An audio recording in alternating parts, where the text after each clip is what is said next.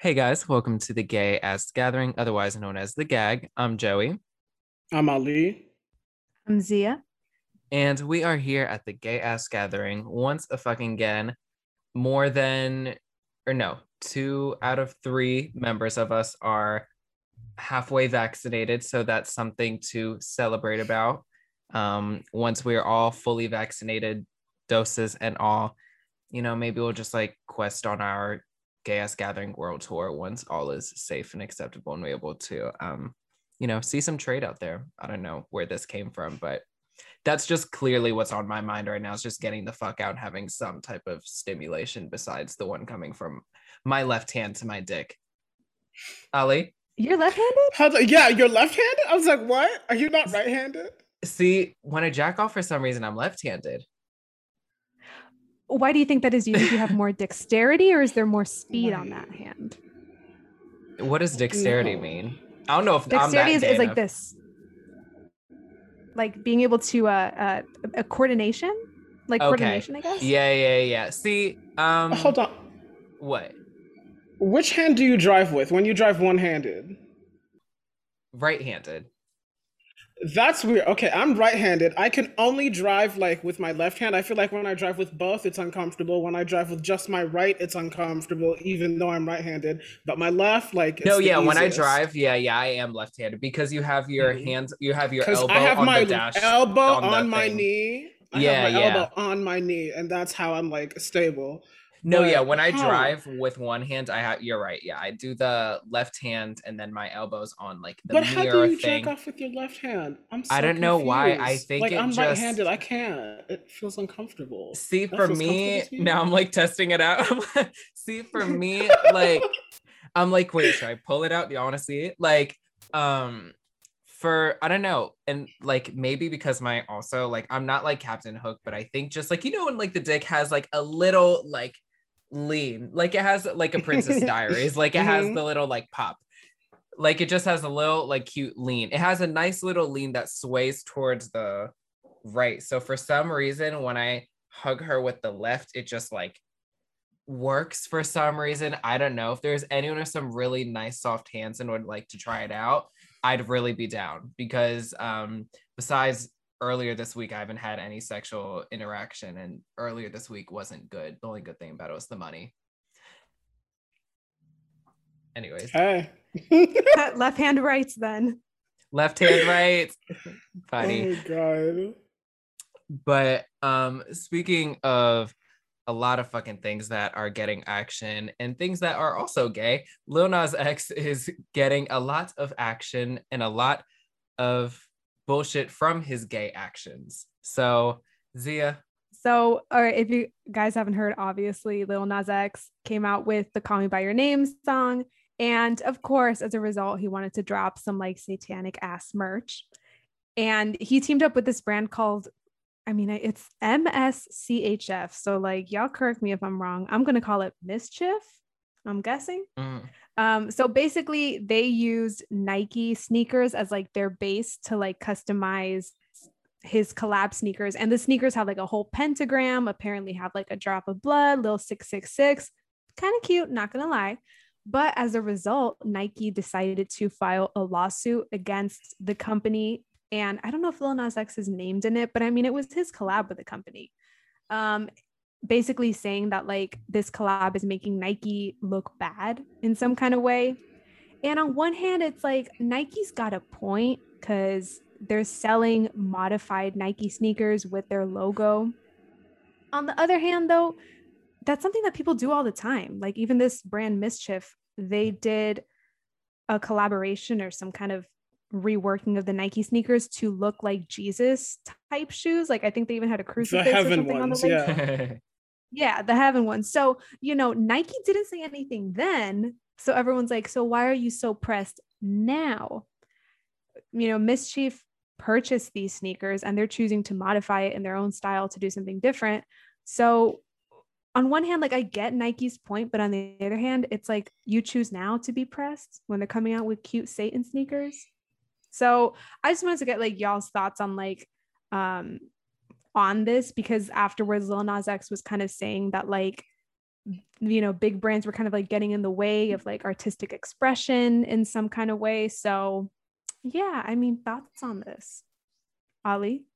Okay, so uh, first off, um, I think Nike's overreacting a little bit because, like, like you said, uh, they had no issue with the heaven or Jesus ones.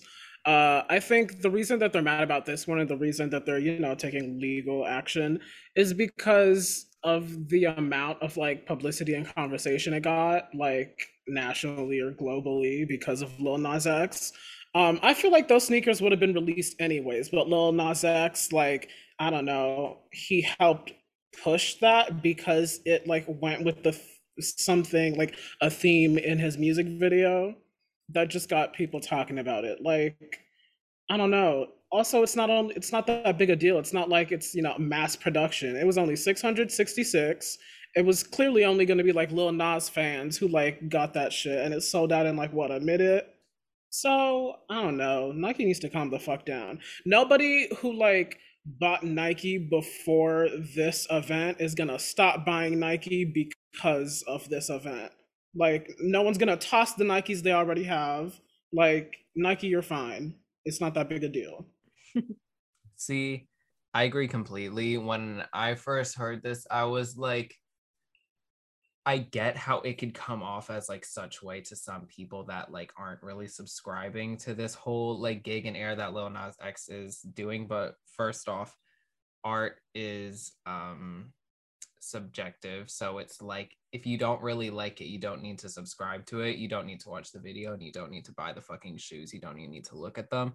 Two, if this is the case and like we're almost like in this weird thing of holding people super accountable. It's like that's pretty much saying like, okay, well, all these fucking like rapists and execs should be fired and we should stop like watching their movies because of the things that they did. But they aren't. They still have their positions and they're still being able to express their art. Yet they have a clear record of past things that actually negatively and harmfully affect mm. other people. Whereas people are taking Lil Nas X's somewhat controversial artistic decision as something to almost hold him accountable for. And that's what I don't like. And then he's receiving like some type of negative repercussion as like his shoes not being sold because of like his artistic decision. Like I don't really know Satan. I don't really like her. I don't ever want to meet her. I'm on the other girl's side, but like when it comes to shoes, like I don't like I'm not gonna be like, no, he can't sell them. I'm just not gonna fucking buy the shoe. Even if I was in the company shit, y'all are the ones to be making bank off of it. Like, you guys are stopping yourself from your own income. I don't know if anything what I said just makes sense, but I think something that I don't know if we spoke about last time, and I don't know if Lil Nas X has a relationship with Christianity in some way. It seems like he does, just based on the references in the video.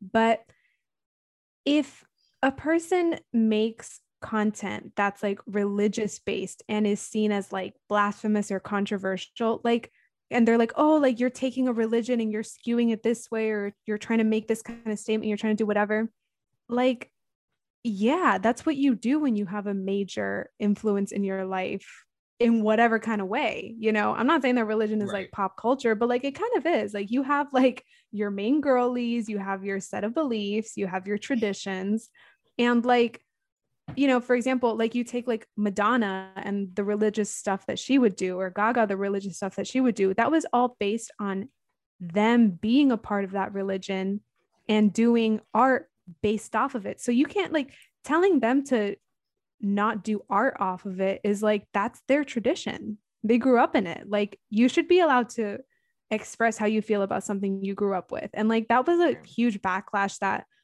was kind of tied with the whole sneaker thing and that people were like oh like he can't um, or he shouldn't do this because um, you know like he's like pushing which again it's like people think he's like some kind of video game character this freaking devil caricature that people like think it is. Like i don't i don't know. I feel like everyone's just getting too pressed about this. And if he has something to say about religion being oppressive well motherfucker he isn't wrong. He's not wrong in saying that. So I don't know. I, I, feel like Nike getting involved in this whole thing with the lawsuit is just like legitimizing this when I feel like even Lil Nas X himself was just trying to like make a statement about his experience and move the fuck on. You know, I feel like this kind of just adds more fuel to the fire instead of I agree.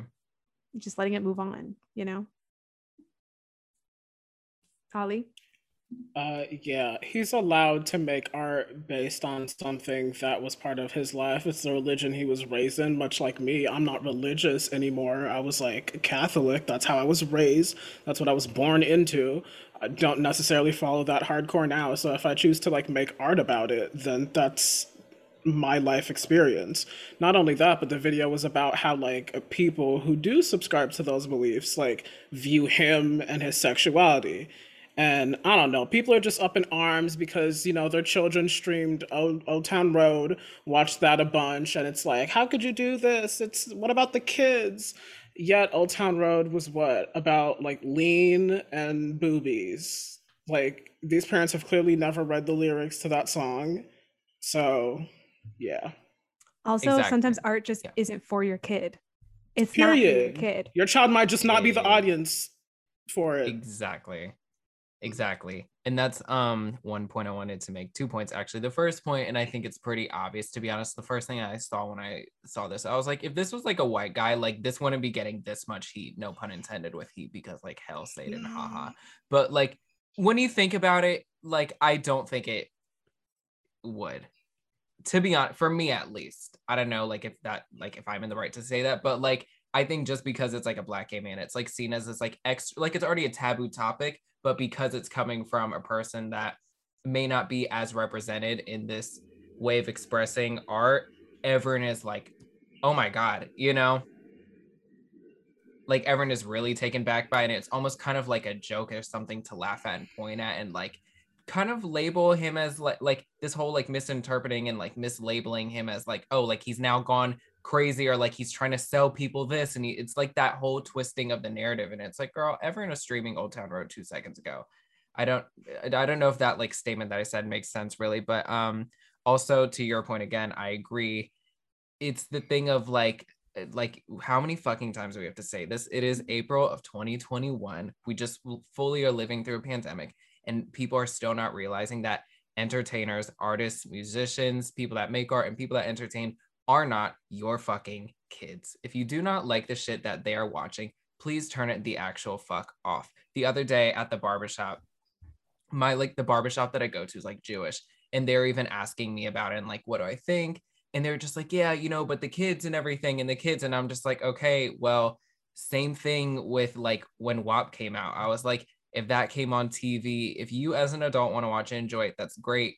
And if your kid is in the room, you either kick that motherfucker out and you enjoy the fucking film, or you just change the goddamn channel. Like, I don't understand. Like, I like, I'm not the smartest in the group, clearly. I'm not the smartest ever, clearly, considering I have to say if that makes sense after each one of my fucking statements. But what really makes the fucking sense here is that these people are not your fucking parents. I remember back in the day, I was watching this old interview with Madonna, and they said the same shit to her about well, what about protecting the kids? And she went off on this reporter. It kind of went viral on Twitter, I think, a few weeks ago.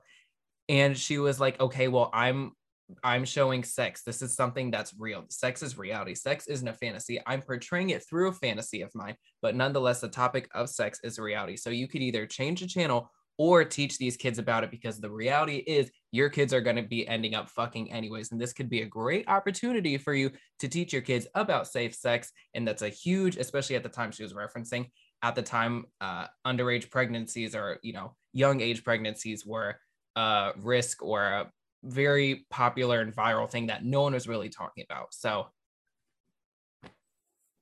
that's how i feel on it. Um I have a little something to add. Um, Yeah. The other day, my parents asked me, uh, we were having dinner, and my parents asked me like what I thought of the whole Lil Nas X like "Call Me by Your Name" video and all that, and I'm just like, um, I didn't care for the video much. I like the song. It's not my taste, but I'm glad a black queer man is able to like put out whatever type of art he wants. And then my stepdad just went on a whole rant about how like this is like like weird like industry messaging and I don't know, this is how people get you. He's one of those like weird theorists. And I'm just like, it is not that deep. It is a kid, like a 21 year old kid, making a music video and a song that he cared to make.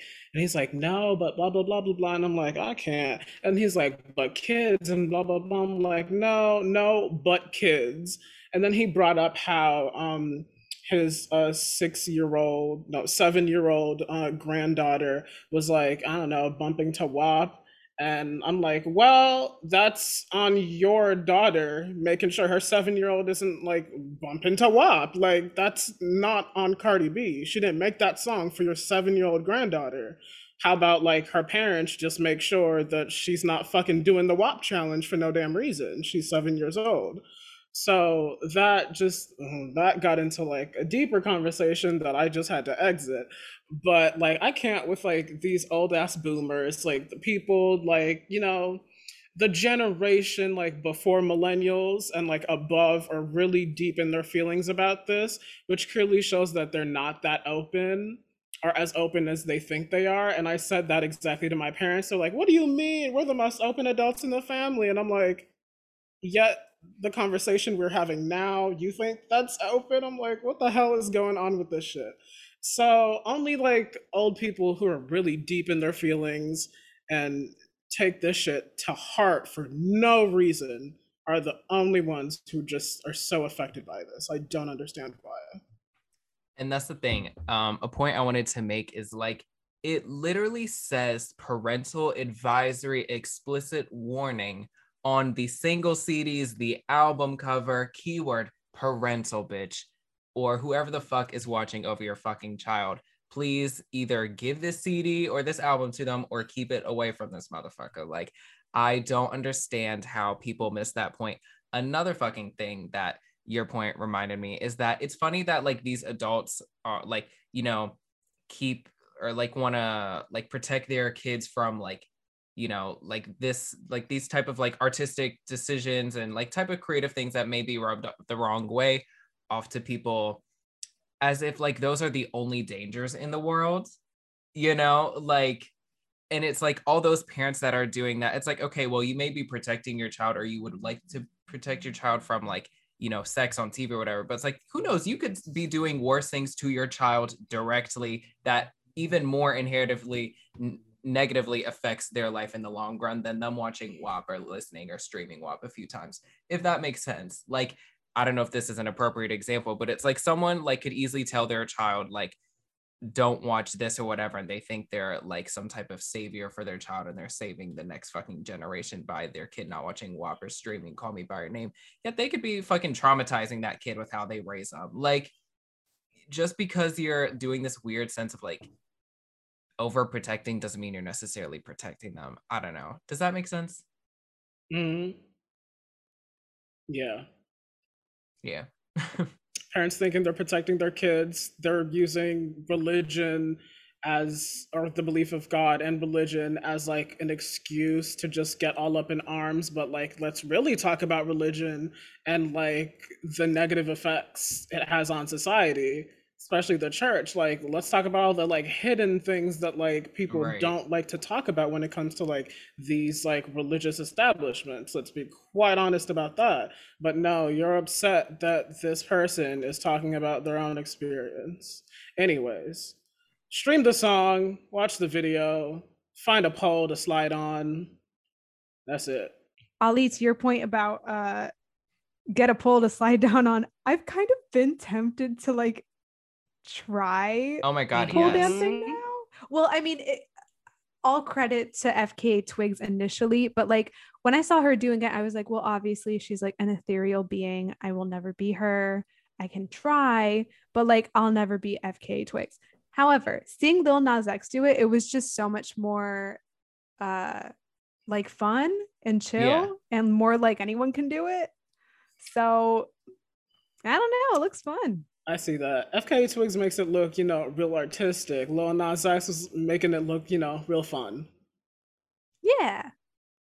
Mm-hmm. So you know, gosh, I, I've if we ever have like the, a physical manifestation of like our house, like H A U S, like yes. we can have like we just have like a pole, like no context, and we'll be like, listen, for for whatever purpose. Just slide down to hell, slide up to the heavens with FK Twigs, like do what you want. We just I don't even know if that makes any sense. No, completely. Just have complete- a pole. Just have a pole. We're here. We're clearly. Fuck! I forgot what I was gonna fucking say. I was gonna like work as a transition. Are we okay? Um, not really, but something. oh my god. Why did that question just fuck me up? Are we okay? Honestly, no. I'm. I'm not doing okay. I'm doing so poorly that, like, I really, like, really have depended on like TV like more than I ever have for entertainment, whether that's like scripted series like Ginny and Georgia, or if that's reality television. And speaking of reality television, people on Twitter are talking how they would like Love Island to potentially be replaced with a show titled Ready to Mingle. Uh, yes. So ITV is this British network channel that like airs Love Island. They're the ones who made Love Island famous, and um, they're thinking of not having that maybe coming this summer and replacing it with a show called Ready to Mingle. Yeah. So the description of Ready to Mingle is that the show will follow a single woman looking for love who moves into a luxurious home with 12 males competing for her attention and a big cash prize. The catch is that not all of them are actually single. Some are simply pretending while working behind the scenes with their real life partners to secure the money up for grabs. The lone female contestant, keyword lone female contestant, will get to know the lads across a series of activities, games, dates, eliminating them one by one until her quote unquote dream man is left. At the end of the show, once all the decisions have been made, she'll discover whether her chosen fella is indeed available or if she has been misled. Ugh, Okay. I hate to Can say I that I will be watching. Yeah. Okay. Um, I know how you guys feel about this, but I just want to start real quick, just in case y'all are on the opposite spectrum. Um, I am a lover, a deep, deep lover of reality TV. Y'all know that about me. Anybody who knows me, follows me on Twitter, just who's, I don't know, walked by me. I probably had my phone on a reality TV show. So I I live for this concept like 50-50 um i'm here for the kind of mess that would ensue um but i'm not here for like you know the lead potentially getting their heart broken or basically consenting to like being real life catfished or just being fucked over. This whole situation is weird but i do think it would make an interesting show clearly i wouldn't go into it thinking like absolutely like there's going to be love at the end of this. I see like a couple i see marriage for them i see kids. I don't think that's going to happen. It's clearly just there for i don't know. In the uk anybody who's on reality tv becomes some like superstar celebrity. They got a blue check they got a million followers like within a week and they're like a d-list celebrity there and they get followed by the daily mail that's what this show is intended for and i will be streaming So for me, like when I first read this and when we were like briefing before the show and everything, I was like, I had the immediate reaction of like, this is so fucked up. And that's why I emphasized like the even the wording they use, like the lone woman, like it's just like, oh, like Jesus, like way to just like throw this bitch in a pool of sharks, like trying to find a fucking like goldfish. And um at first and even still like i still have that opinion of like this is fucked up and this is just like asking like and watching someone's feelings potentially get manipulated on live tele or on television for the fucking world to see but to ali's point as well unfortunately the more fucked up the premise is or more fucked up the tv is the probably better it's gonna be so as a viewer and as someone that works or has worked in the industry at this point to be honest if there's someone that is willing to sign up for this and have this happen to them not like holding like a victim and making this their fault and like kind of making it like oh well you should know before getting into this. But also at the same time if they're giving you a fair description of what the show is and you know you just might go into this getting your feelings hurt hey at least you getting paid to get your heart broken whereas i'm getting left on red for free unfortunately so maybe i'll be on season two and just fly out there once i'm vaccinated Mhm. and all See, the premise of this show, honestly, what I expect to happen hoeing, home wrecking, heartbreaking. That's it. It's very clear. But um, what I will add is that's a suck, show. Right? That's a good show. It is a show. What'd you, what'd you just say? Show. Repeat that. What did I say? I said hoeing. oh shit. Uh, hoeing, home no, wrecking, heartbreaking. Hoeing, home wrecking, and go. heartbreaking. That's it. That's it. Fuck the chase. The chase is a boring name. Call it that what I just said. ITV, let's talk. That's legit. Zia? Zia. so I am on the other end of this. I don't watch a lot of reality TV show. If I ever have to, it's definitely not romantic competition ass shows. So I'm coming from a place of inexperience in knowing mm. the diversity of romantic TV shows that are out there. This is some fuck shit. And let me tell you why. I I don't know. Like, I, I, okay, I understand how it can be seen as like a really entertaining train wreck to watch something like this. However, and we talked about this a little bit earlier, you know, the the main reason why reality TV became such a thing was because there was a strike of writers, like the Writers Guild, in like the early 2000s, where they had to then pump out a bunch of reality TV shows because no one was writing TV shows at the time that era is long gone. But for some reason, we still feel the need to take real motherfucking people, put them in whack situations, and just kind of like go from there. My issue is like, these are real people. And I might be kind of fucked up, but I don't take pleasure in like watching a poor woman go to a show, try to find not necessarily love, good dick, affection, a friend, and then just be done dirty like mm. this so we laugh at her.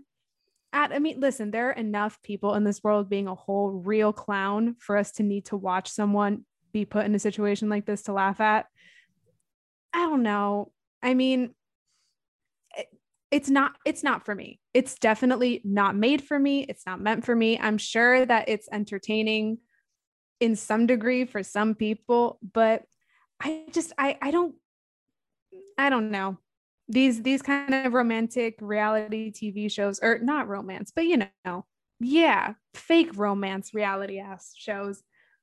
They're just like overdone. And I think I just want to see better for ourselves as a society. See, I understand where you are coming from 100%, 80%.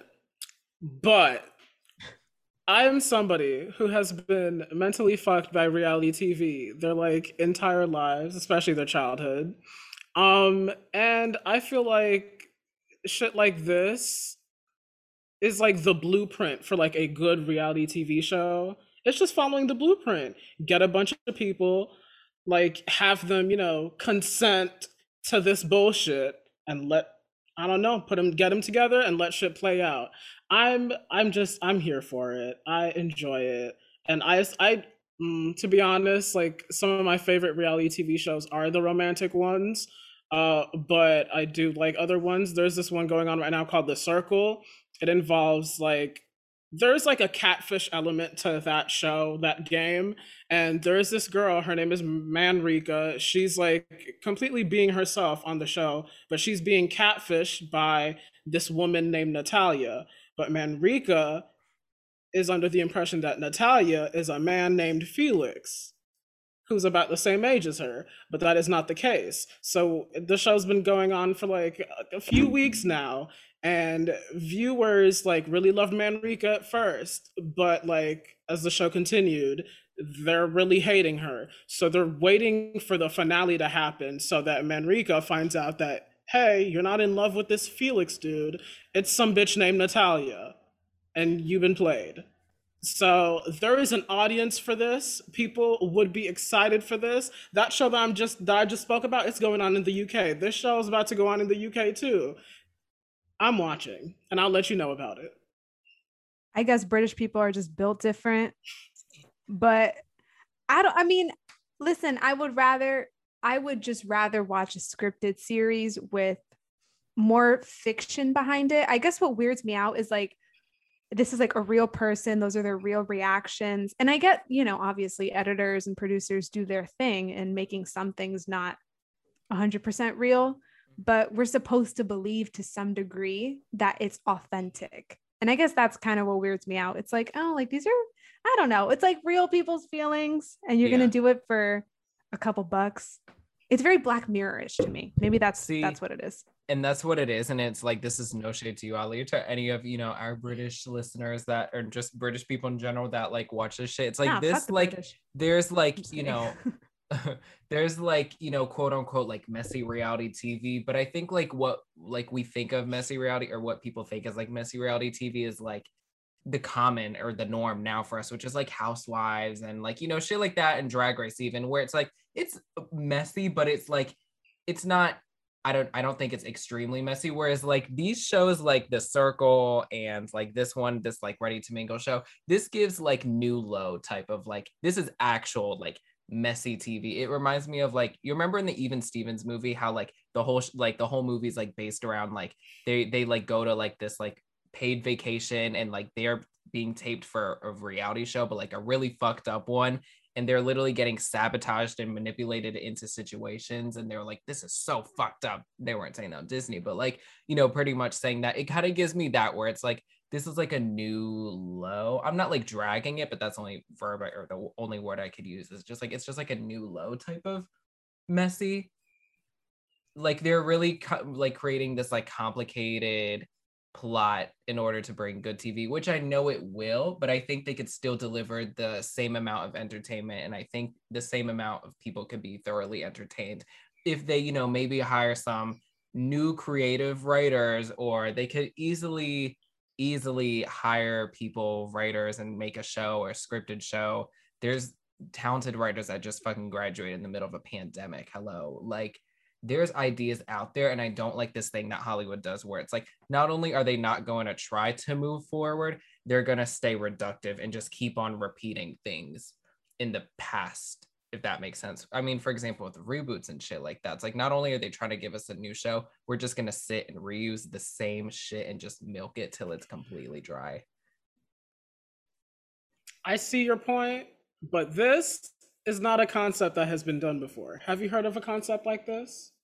No, but it still files under the same type of like you just alluded, like you compared it to like a show that pretty much is like the way to get through this I show is compared an catfishing. element of it. I mean, yeah, like that's the thing; they're in the same like niche of shows. Like you know what I'm hold saying? on. Mhm. Like I there's like messy something. reality TV, and then there's like messy reality TV, which is that. Yeah, I just thought of something. That's the Imagine... thing. These aren't. I'm sorry. I'm just gonna say something real quick. Mhm. Like these aren't uh competition based, so there's like no skill or talent behind it, which is why I think reality TV show can be interesting. This is more like you got a bunch of first year psychology students to come up with like the weirdest social experiments right. and then just gave them a ton of money to like execute those experiments on like real people. So like is it a bad thing? No, but is it kind of black mirror-ish? Yeah, kind of. Like yeah, you know, it's hard to it's like real put your finger on something that's Black Mirrorish. All you could say is like it's Black Mirrorish, and like people get it. You yeah, know what it is? it's it's like, it's, like a feeling of like taking advantage of of of human of like yeah, like what makes Yeah. us human sometimes, which is something like love, you know? yeah. See, but this would be something that people like there, people would sign up for this. Like they'd know the premise, they would sign up for it. What I would not be down with if I was somewhat involved with this would be like imagine like your man being one of the suitors and you're just like seeing him trying to get with this girl. You're like, what the fuck is going on? I would hate to be on the other end of that. I would hate that so much. Like, yeah, he's trying to get this money, but like, watch him actually dump you and stay with this chick. I would rather be that. If I had to be in the show, I would rather be that person than be the girl getting played. Not the gonna girlfriend lie. that's on the back creating the planning and manipulating Yeah. the storylines for the boyfriend. listen if if we listen if we were thrown into this if this was a hunger games type situation yeah i would rather be her See, for Honestly. me, I just and like not even to like say like something about women, but I just don't like how the first season they're doing this. They're just like, let's all like show how this woman is about to get like her heart broken. See, and it's like, doesn't the British women already do a terrible job of portraying women in the public. That's a good point. You know, That's like don't you guys point. not have a good past of keeping women in the public? So now you're actually gonna make it the show's premise to ruin this bitch's life for a good few weeks on set. That's a good point. You know, I who would, like you know I what would pay to watch it watch it have a guy get his heart broken. If that's the case, That. then fuck yes. You know, Ladies, That. them It should be a gays, guy. That would be it kind should of be funny. like yes, it should be like a D list like male celebrity over there. Just got a It should be bunch called of like, like, you know not famous women. like paying back Douche douche type. okay, I'm kind of getting into this. I I just I can imagine like some some insta bruv who's probably trying to sell a couple of properties and whatever. and, Yes, like, it's like Rob from know, Essex. Yeah, God. yeah, Rob Oh. from Essex. What's up? I'm here to meet the love of my life. Like she's got to be proper fit. You know, like one of those guys. yeah, yeah, yeah. Excuse our accents if you're British. but Geordie. also you're not welcome. Majority. British.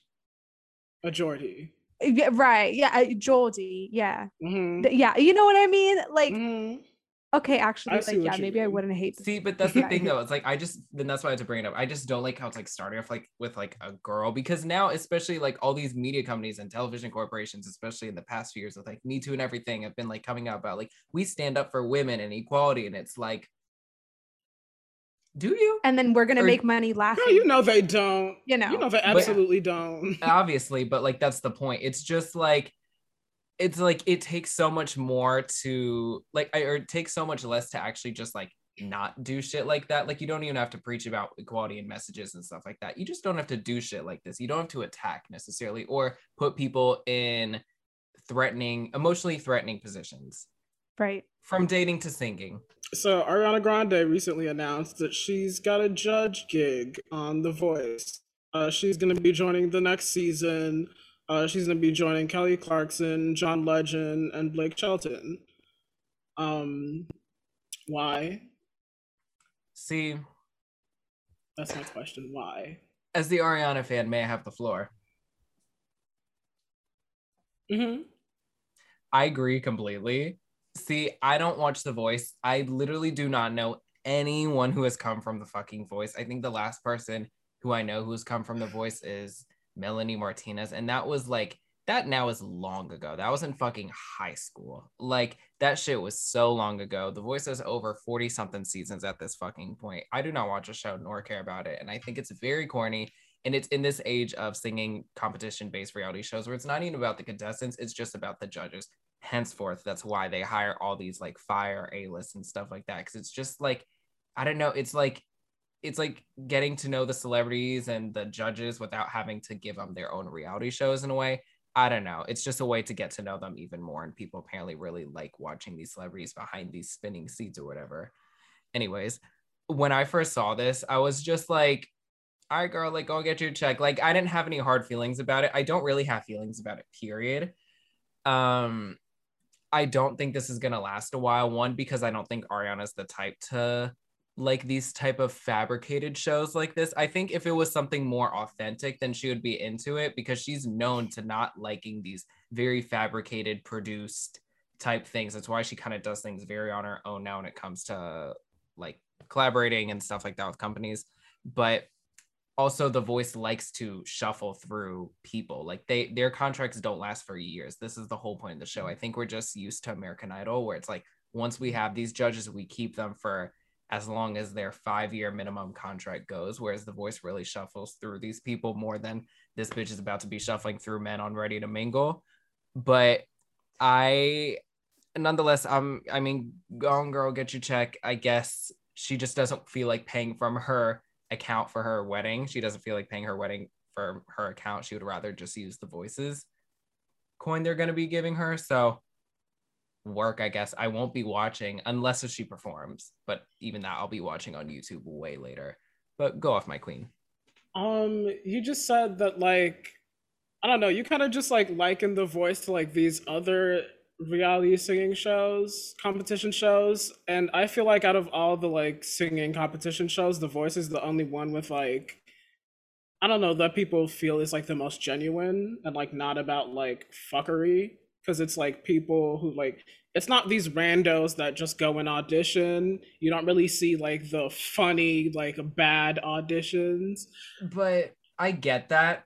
I get that, but also at the same time, if it was so genuine and they were looking for these like for the best for these upcoming talent, let's see the contracts because we're not seeing their material anywhere. So I no, don't. no, are you guys really? I'm looking not for saying they're getting for the best? I'm not saying they're looking for the best. They're looking to make a show, But but, they do saying. get I like these actual fits. singers. But like they're they're not they're absolutely not getting the best because if you think about it, they've been Mhm. around since I don't know fucking forever, and they have not produced one star, not one star. They're like in the teens, like of seasons. Like the number of seasons is probably like what in high school by now, uh, probably about to graduate. To be honest and head off to college. But like, yeah, no, they have not produced one star. The only star I can think of from The Voice that is not a judge is Christina Grimmie, who was taken from us way Yeah. too soon. I live for her. I love her music. Uh, but yeah, no, The Voice is mostly about these the judges panel. To be quite honest, that's the most entertaining part of the show. Um, and I feel, but in saying that, I do feel like Ariana is gonna bring a lot of relevance to the show. I think it's smart on, you know, the show's part to sign someone like her because it's like she's kind of the biggest pop star of our generation. Yeah. Of like the pop. I don't want to say millennials, not the millennials. The like the Yeah. like people born like right the cusp or like Right. and younger than the Gen Zs. Everyone's like Ariana because we all watched. her- We pretty much grew up with her. We saw her grow up. She grew up with us. So that's smart casting. But what is this gonna do for her? I don't think this is gonna do much for her. Besides, just have her around like more like musically creative people. It'll probably you know give her like a flow of creativity, you know, for an album, inspire one album. But Mhm. that's about it. I don't know. Yeah. I don't know. The only people yeah. that The Voice has have ever like made careers for is Blake Shelton. That's about it. Yeah. I am happy for Miss Ariana. That's really the only person I care for in this situation.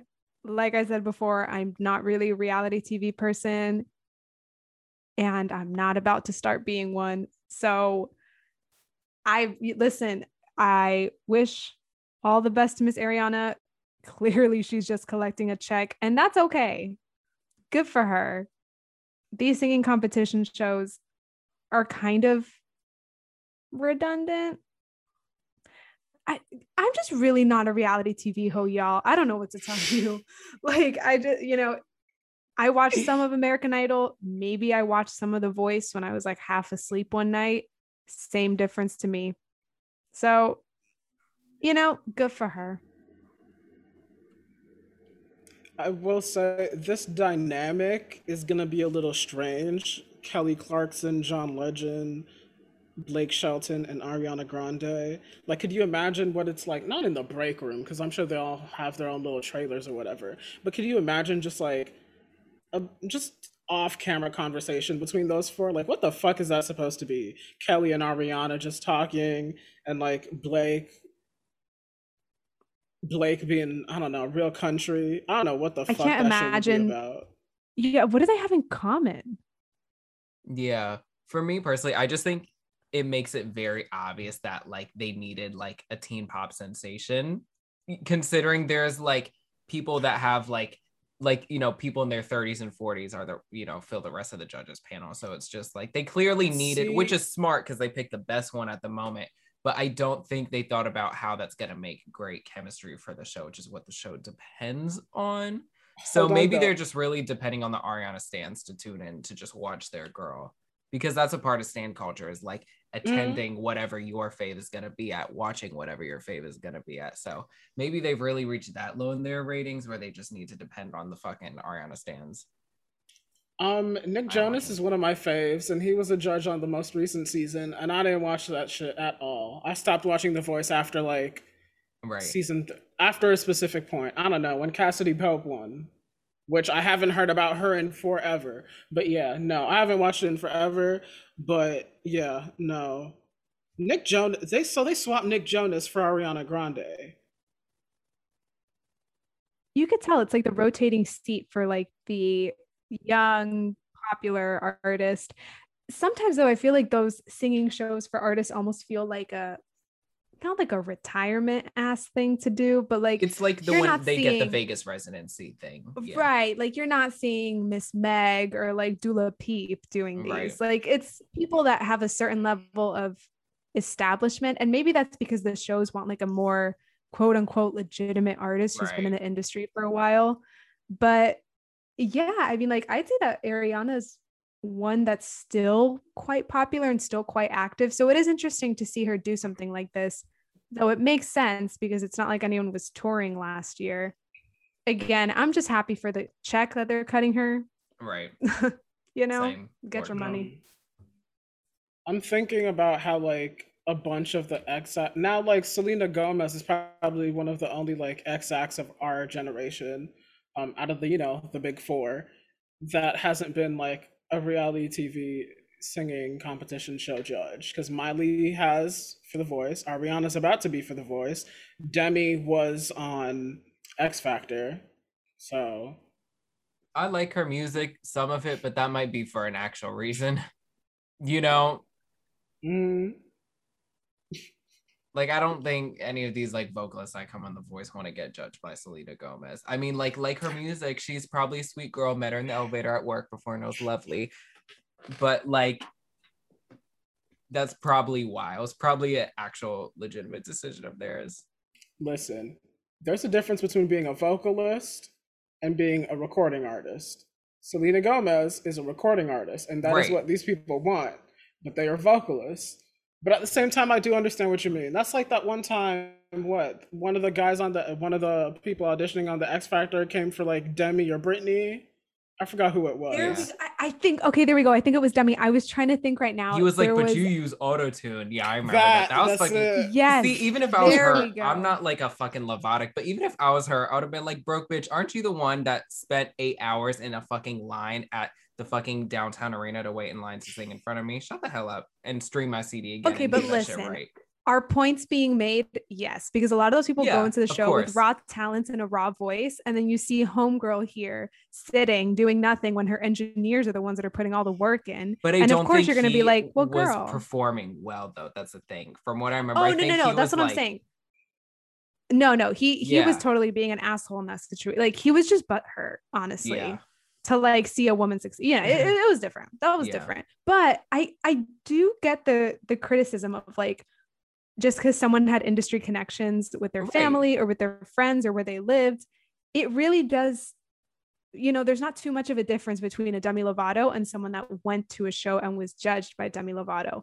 I'll say that she's she's an okay singer, or like Selena Gomez.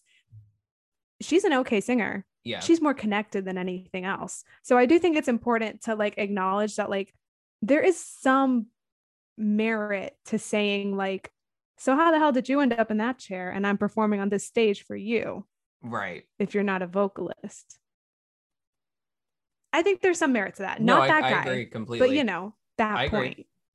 I mean, it's like when people come for some judges on Drag Race when they're like, okay, who are you judging? Judging, drag artists? and you've never put a slab of Krylon paint on in your life. Like, you know what I mean? Or exactly. war pads. It's exactly. like that concept. That's why Jeffrey Bowyer-Chapman is no longer on Drag Race season two. Wow. Hmm. Well, we're done talking about that goddamn show. And we're going to be going to a break real quick. And when we come back, we'll be talking about a whole other show of absolute buffoonery and to what some people think is fine men. menery by some of us, not not most of us. And that's going to be during our trade of the week, which we'll be coming back to shortly. Fine menery. yeah, because I was about to say like hands, like something like gentlemanry, or I was about to like do like a windy ism with the words. Like pause recording. You're listening to the gag. Uh, we are back with Gag Reflex. Let's just jump right in to trade of the week. This week, he is the founder of White Boy Summer. Uh, it's Chet Hanks, Tom Hanks's son. Uh, Tom Hanks's other son, because he has one famous one. This one, he's something. So, uh, social media in the past couple days has been going a little nuts over Chet Hanks, who formerly used to go by Chet Haze, when he wanted people to think he was, you know, down with the shit. That sounds like the whitest thing I have ever said. But yeah, he wanted people to think he was down. Um, and um, he he was dragged profusely in the past in the past couple of years for his affinity with black culture, black people, mostly black women. And uh, he put out a, a, little video on his Instagram saying that it's about to be white boy summer. Uh, he's out here looking for a black queen and all that. So, yeah. Um, so social media just like really took to it, and spe- let me stop saying social media. Twitter, Twitter did what Twitter did, even though it was like a thing posted on Instagram. Twitter just like comes with like the best like conversations, and this man, this man Twitter is like real 50 50 on him. I see people talking about how like they are down for White Boy Summer. They are about it. They're going, they're all for the pink peen. And other people are like, that is not for me. Get that shit out of my face. No, thank you. Um, I don't know if y'all want to start or if y'all want me to start. But you know what? I'll let you guys start. I'll let you guys start. I'll mm-hmm. start. Okay. So if we're talking about physical appearance and his nomination as our trade of the week, um, I'm gonna say in some pictures, I understand you, girl. I understand you, and I, and you're seen. I see you, Ali. In the video, in his promotional advertisement for the upcoming White Boy Summer, I'm not gonna lie, he does look fairly well. He has some. It might be because of his uh, clear Jamaican ancestry. Maybe he has like a nice little tan on him. He has some color. Um, he definitely used his father's debit card to get his beard filled in because the beard looks unclockable. I'll give him that. His body's nice. He might have gotten his lips done as well, and they look real nice and juicy and red. And and knowing your type, girl, I I 100% see this for you. We have the same type, but like we also have our subcategory types. And Ali loves a dumb faced white man with a buzz cut and a beard and somewhat fit, somewhat plush lips. So this is definitely up your alley, girl. But um, so I see it halfway. Yes, I do. But this man is just so much of a fucking clown. Like, I can't get over it, and I don't think I could take it seriously at all. And just like I you see, I grew up in Maryland. So I, I've been through a lot of white boy summers, or I've witnessed a lot of white boy summers from miles away, whether that was going to high school itself or sitting in my yard lonesome at night, looking at all the other white kids in my neighborhood play. A white boy summer in the age of 2021, right after Donald Trump became president, does not sound like something that's most flattering to anyone. I'm hoping that you edited in that clip of him doing his uh his patois thing because my god when you guys hear that clip like listen i don't know whose man's this is but big up big up the whole island massive. It's your boy Chetana coming straight from the golden gloves you want saying?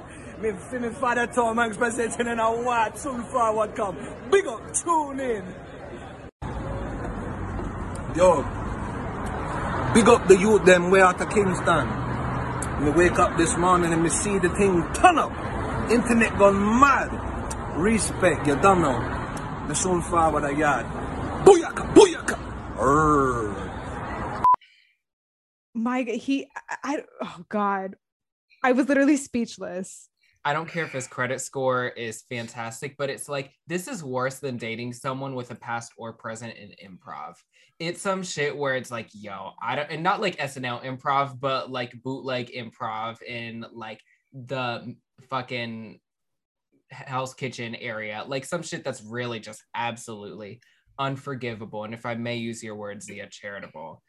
It's, but like that Hold video on. of him doing the patois, like I I'm so mad that Chet Hanks is the thing that has brought a smile to my face, and it is not due to his appearance.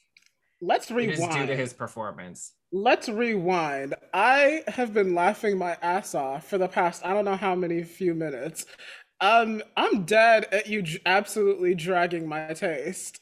You came for me real hard.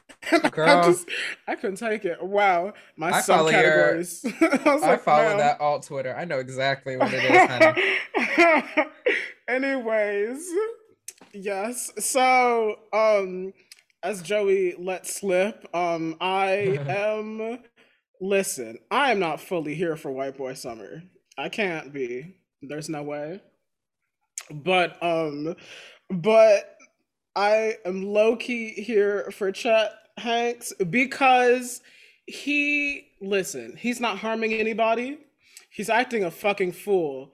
He he's listen. He's acting a fucking fool, a cracker ass fool on social media, but he's not pissing me off like most white people on social media do.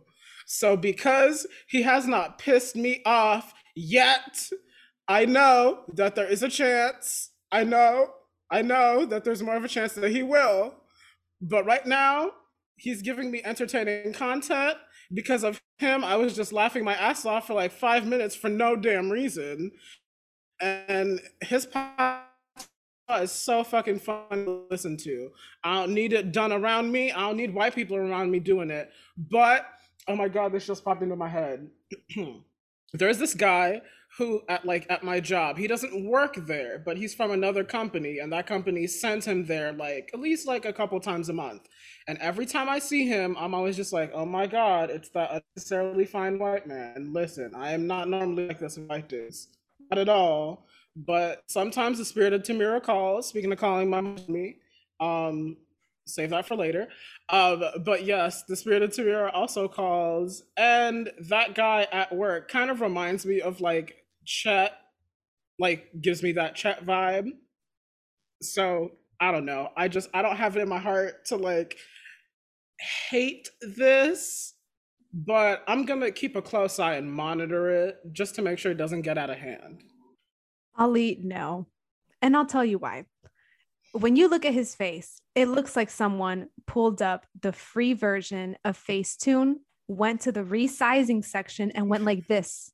They pinched his lips. Okay. That shit does not look natural. And I care about you. And this is why I'm going to say this. Even if you're into him for trade, girl, what are those lips going to do? What are those lips going to do? I'm not saying about making out. I'm saying if he's down there and he's stuck, like those lips cover, no- you're going to get full teeth, man. Like I'm concerned for you if you think this is a good option for trade. Like, no, just like, no. He literally triggers my fight or flight. Like, no. to me what he gives me is like when you're at like the beach town like in ocean city or like the boardwalk and you go to the uh, like iron on t-shirt shops and you want or someone wants some white man wants a picture of eminem on a hoodie that's exactly what you're gonna get on that fruit of the loom hoodie is that he gives me like someone that would like have a black scent just because he grew up in like a lower middle class neighborhood like anyone else. Right. And like eh, you know he, he's he's one of like i don't know. He gives me very um yeah like boardwalk but like slide me his number while he's working type thing. Like uh, just yeah. it's just he disappointing.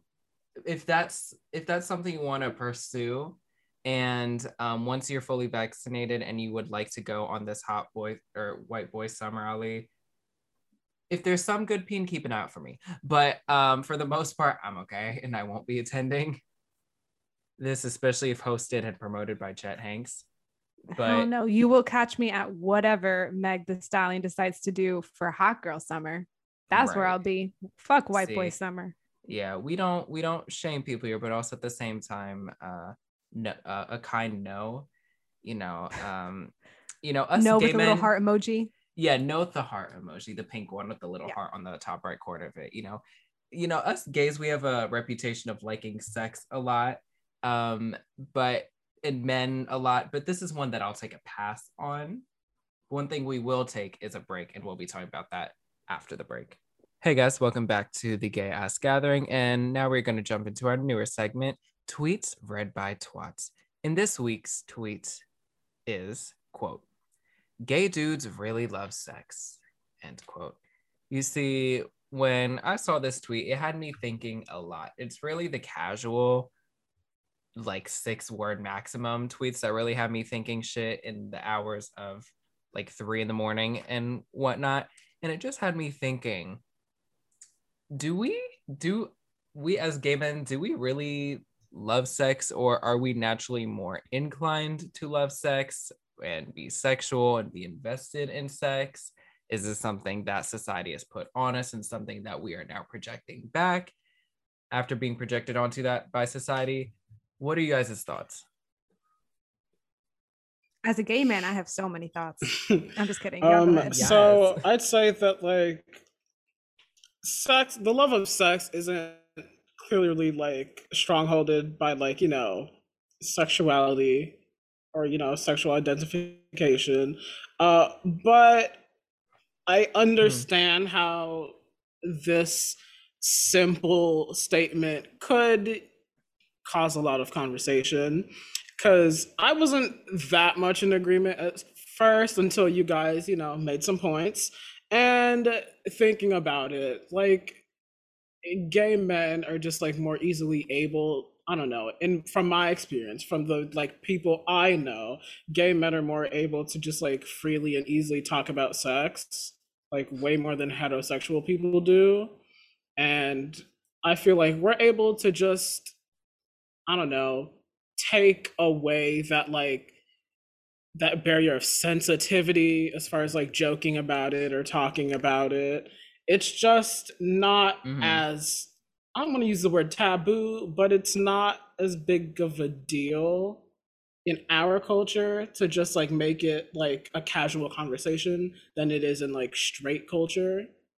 So I could see why not only that, but dating apps um there are like straight dating apps that you know like hookup culture and sex culture is like you know like a pretty big thing but i feel like with like with gays it is a thing thing it is a thing thing uh which makes this just even more true um i yeah i feel like just like conversation and like rhetoric about sex just comes more naturally when gay people are talking about it. That's a really good way to put it. Zia?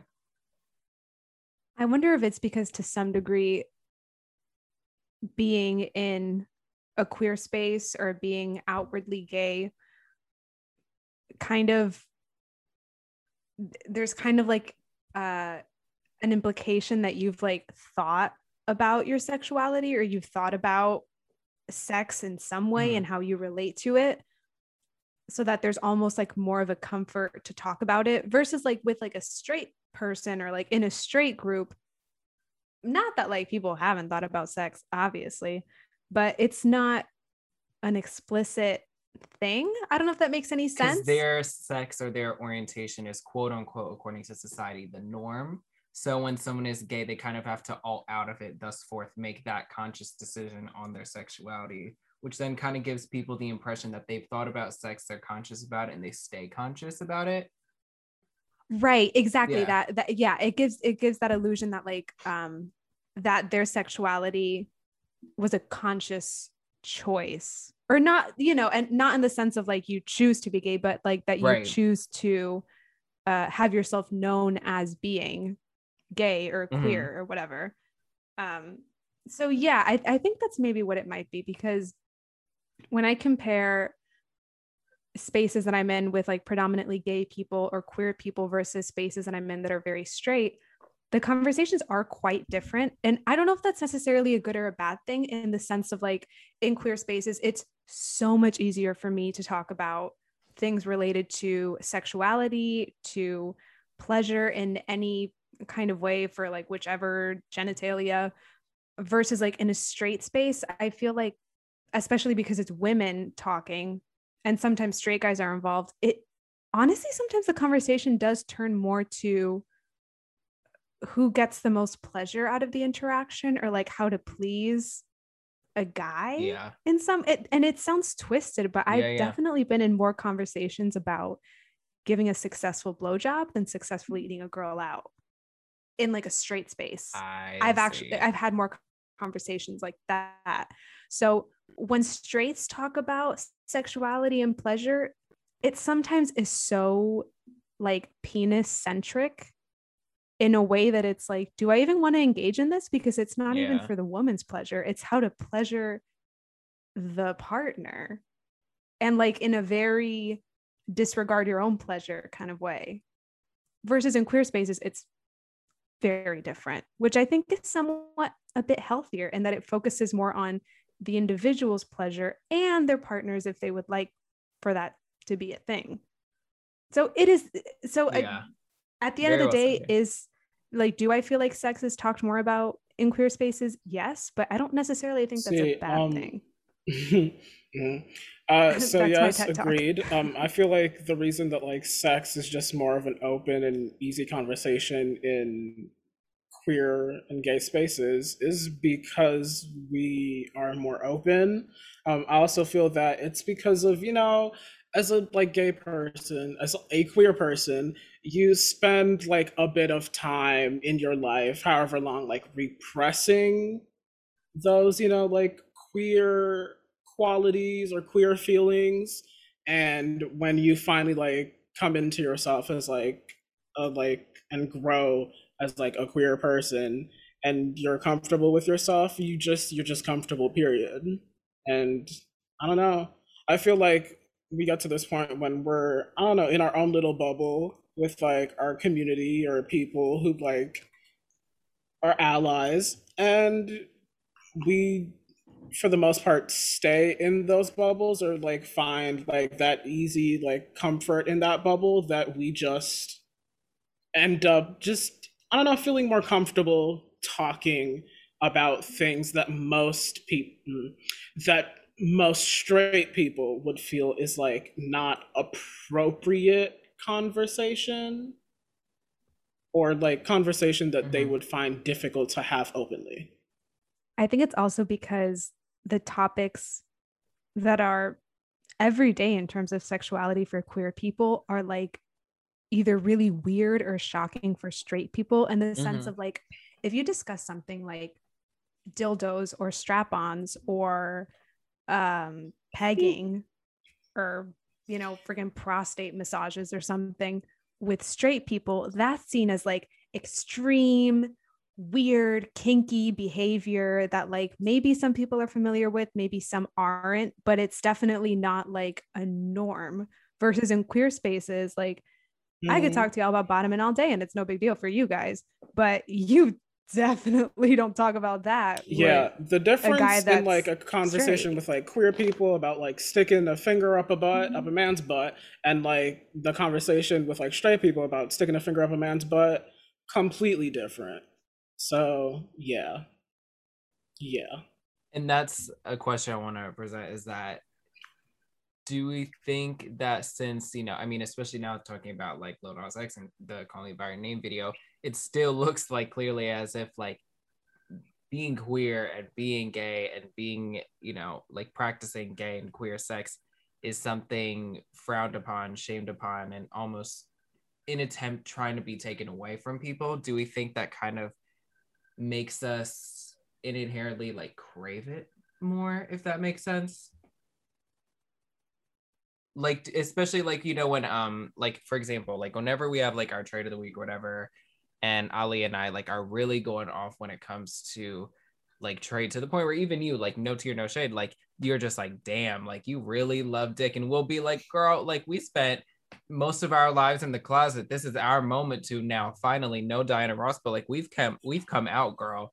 You know do we think that has an effect in it? Because we're kind of predispositioned and put into life holding back on just pursuing things that everyone should be able to pursue which is who they love and then Yeah, like, that's kind of like in that sense yeah. Hmm. Yeah, that's kind that of has like a an add-on to, like, to it? what uh, something I said like a little earlier, just like the repression of like our sexualities or our queerness, like those characteristics. Just I don't know when we come into our own, we just feel way more comfortable being ourselves, and i don't know if it's like partly it's from like Right. picking up things in like queer culture or like gay culture specifically that like have like Mm. made us like that have made us like we've seen how like people in our culture once we're like really in it like are when it comes to like discourse about sex or anything sexual and how like I don't know, it's just I've said it enough times now, but like it's pretty open with us. So once we get to the point like past Yeah. the, you know, like repressing, it's just being and part of like queer and gay people just Mm. being is just being comfortable and feeling like sex isn't anything to like be prudish about or for the most part just like something that's not a difficult conversation to have with other people it's just another conversation. Yeah. you guys do make an interesting point in the sense of when you were able to come out and to comfortably speak about how you felt about someone like in an intimate way it was when you were at an older age with like obviously more vocabulary more ways to express yourself. And i mean that in the sense of like for straight people you could be six or seven years old and say you want to like rub belly buttons with a guy and even though that makes no sense it you know it's normalized. It's okay if a girl's like oh i want to like you know kiss this prince or marry this guy or do whatever. And because it's like okay yeah that's so cute sweetie. Go ahead. Like no one's going to give you shit for that. Then yeah maybe it is that straight people are able to express that type of language or express themselves in that way from a very young age so that when you do have all of this vocabulary you just don't speak that way and i mean in the sense of like if you just think about like phrases or vocabulary Right. that queer people use cunty that word is has a way more uh strong implication for people that are not in the queer community like i would never use that with like my straight friends Right. um the concept of like like show hole like even though that was totally a Yeah. joke which i think is still kind of funny like you like you don't say that in traditionally like straight spaces so yeah i wonder if maybe that's part of it that kind of plays a role in some way That's Um, a good so, point. yeah It's like, you know, whenever, like, say, like back in the days when we'll go, like, get boba or whatever, the shit looks so good, we're about to get it. We'll be like, oh my God, I'm fucking wet. Or like, I'm a hole for this boba. You don't see straight guys being like, yo, I'm pre coming looking at this, like, fucking boba. Uh, pre cum is so hot. But, like, see, there it is. You know what I mean? I'm kidding. But, it's it's like that you know it's not even like the sexual kind of like adjectives and kind of wordplay aren't even up for grabs when it in the straight vocabulary not saying all straight guys don't but it's like it's just because it's kind of like thread and like sewn into our upcoming Mhm. or our upbringing as Um, gay people Mhm. Um, It's y'all just reminded me of like a conversation I had at work a couple days ago with some coworkers. Uh, there's one other gay at work. He's my work bestie. Um, and we were having a conversation about this other coworker, and we said he was straight. And um, a couple of the Mhm. like straight coworkers were like, "What the fuck does that mean?" I'm like, "The only trade you guys know is when it comes to sports." And then we were like, you know what? Guess guess what trade means. And like the straights were really racking their brains to try to figure this shit out. And like we had to explain it to them, and they were like, huh.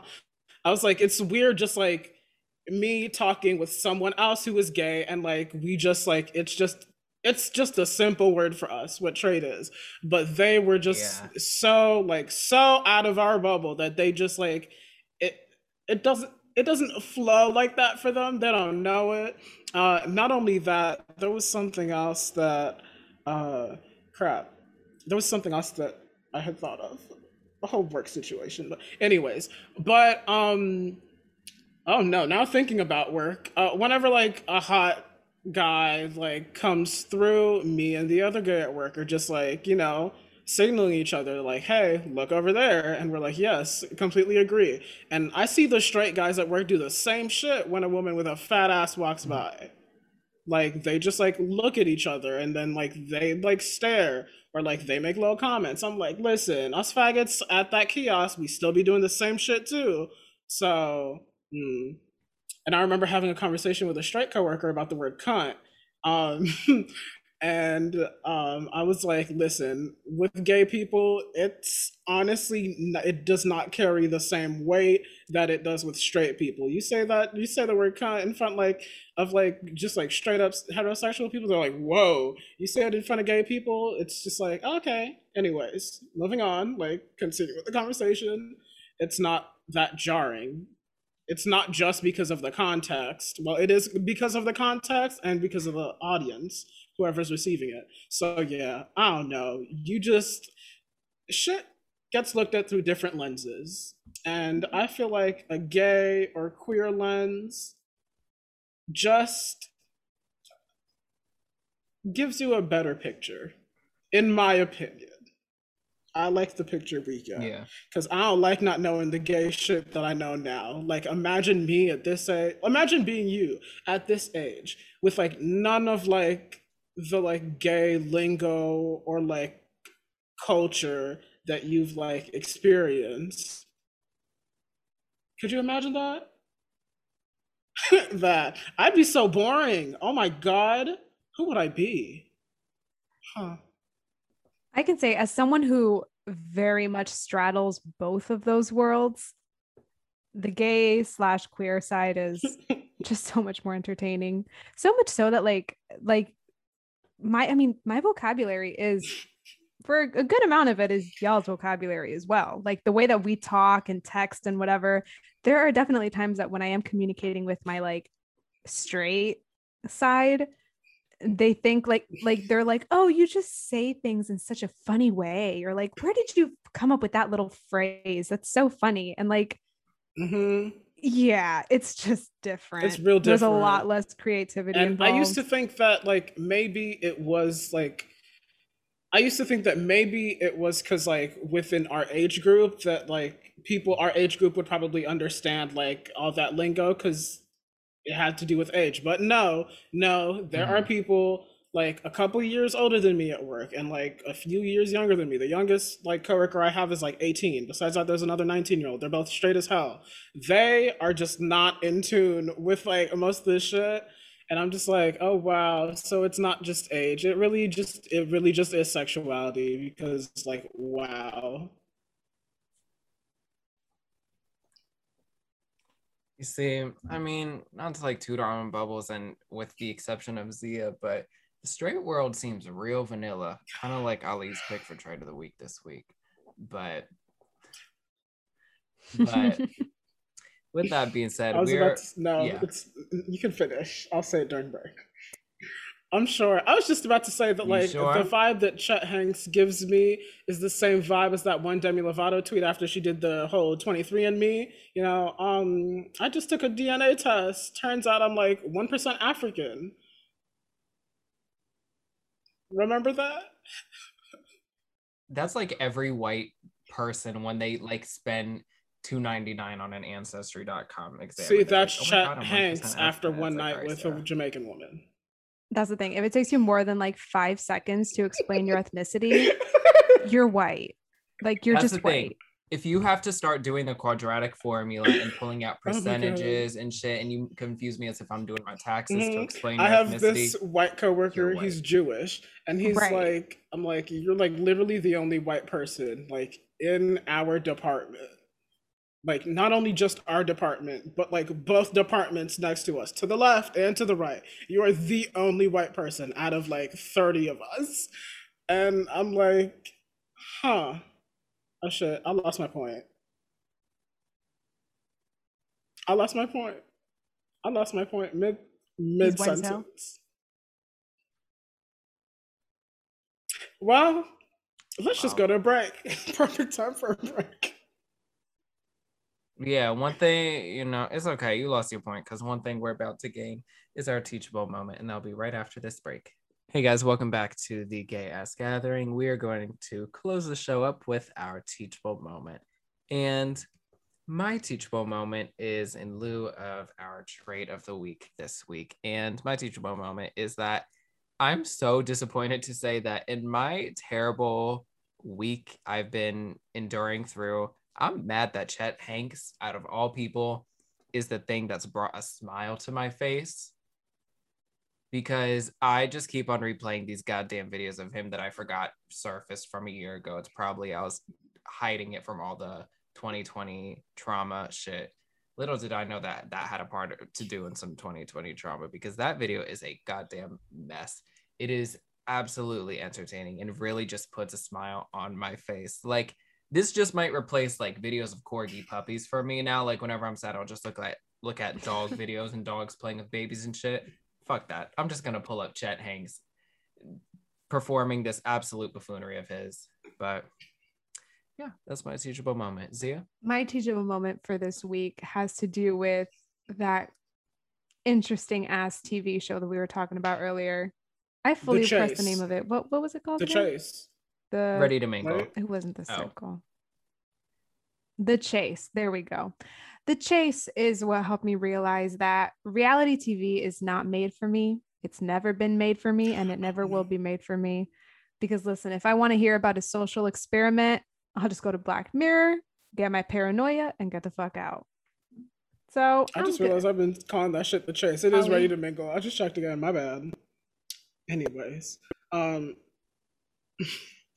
it's all good. Oh. We know oh. you chase Chet Hanks. Anyways. Anyways, Speaking of. um, so going back to the whole Chet Hanks situation, uh, my teachable moment um, is something not to just carry with you through summer, but through life. Um, if the spirit of Tamira calls, make it a short convo. Um, there's no need to like have it be long. Not at all. Not at all. If you dip into, you know, the unsalted sea, um, just make it a visit, not a stay, a visit, a short one. That's it. Ciao.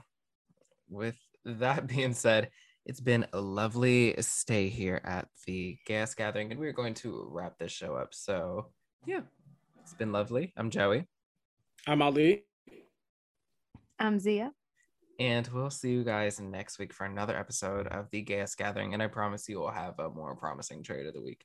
Anyways, I'm kidding. Anyways, we'll see you guys next week. Bye.